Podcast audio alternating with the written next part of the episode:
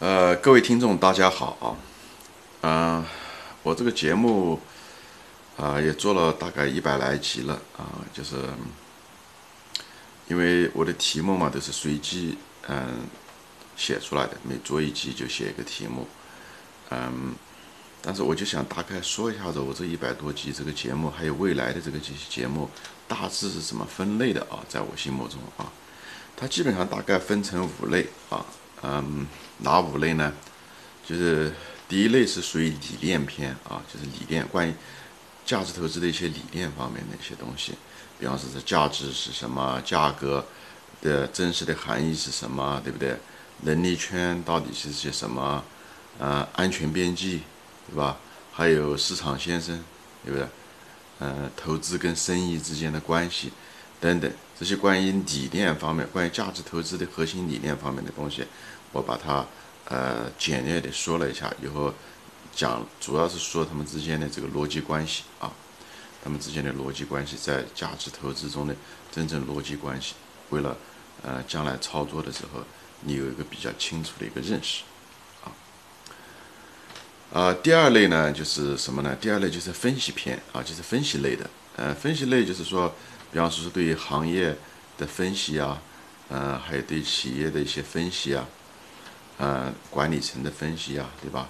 呃，企业的护城河的分析啊，竞争分析啊，啊，产业链的分析啊，等等这些东西是，呃，主要是分析这个基本面的一些分析，嗯，主要是这个这一类可能就是占的比例可能比较大，啊，我前期说的相对来讲比较小少，我后期会着重点着重点可能就是说这方面，嗯，这是属于技术方面啊。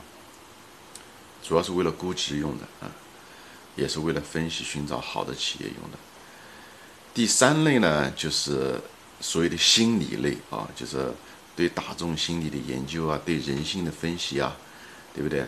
呃，包括对这个人类的进化的心理行为啊等等这些东西，是在投资中嗯非常有用的这些东西。对大众心理，还有另外一方面呢，就是个人的一些心理，就是作为投资者。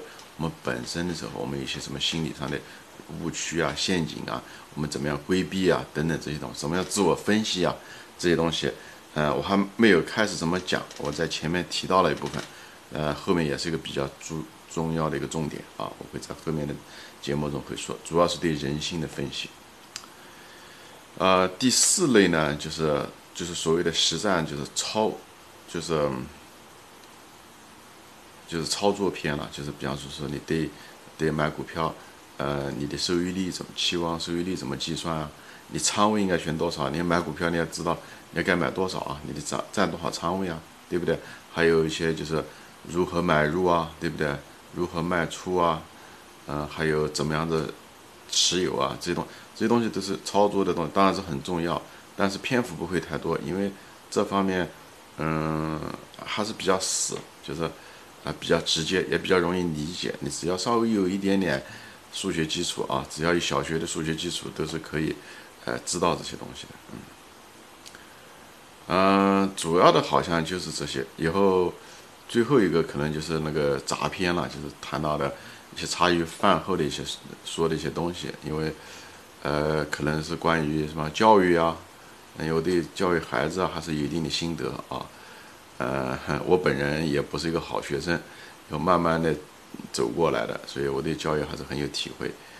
呃，职业的选择这方面我还是很有，因为我本人一辈子也从事了不同各种各样的职业都做过啊，嗯，也创过业，呃，也做过呃化学，就是在做这个化学这叫什么技师啊，啊，也做过计算机工程师。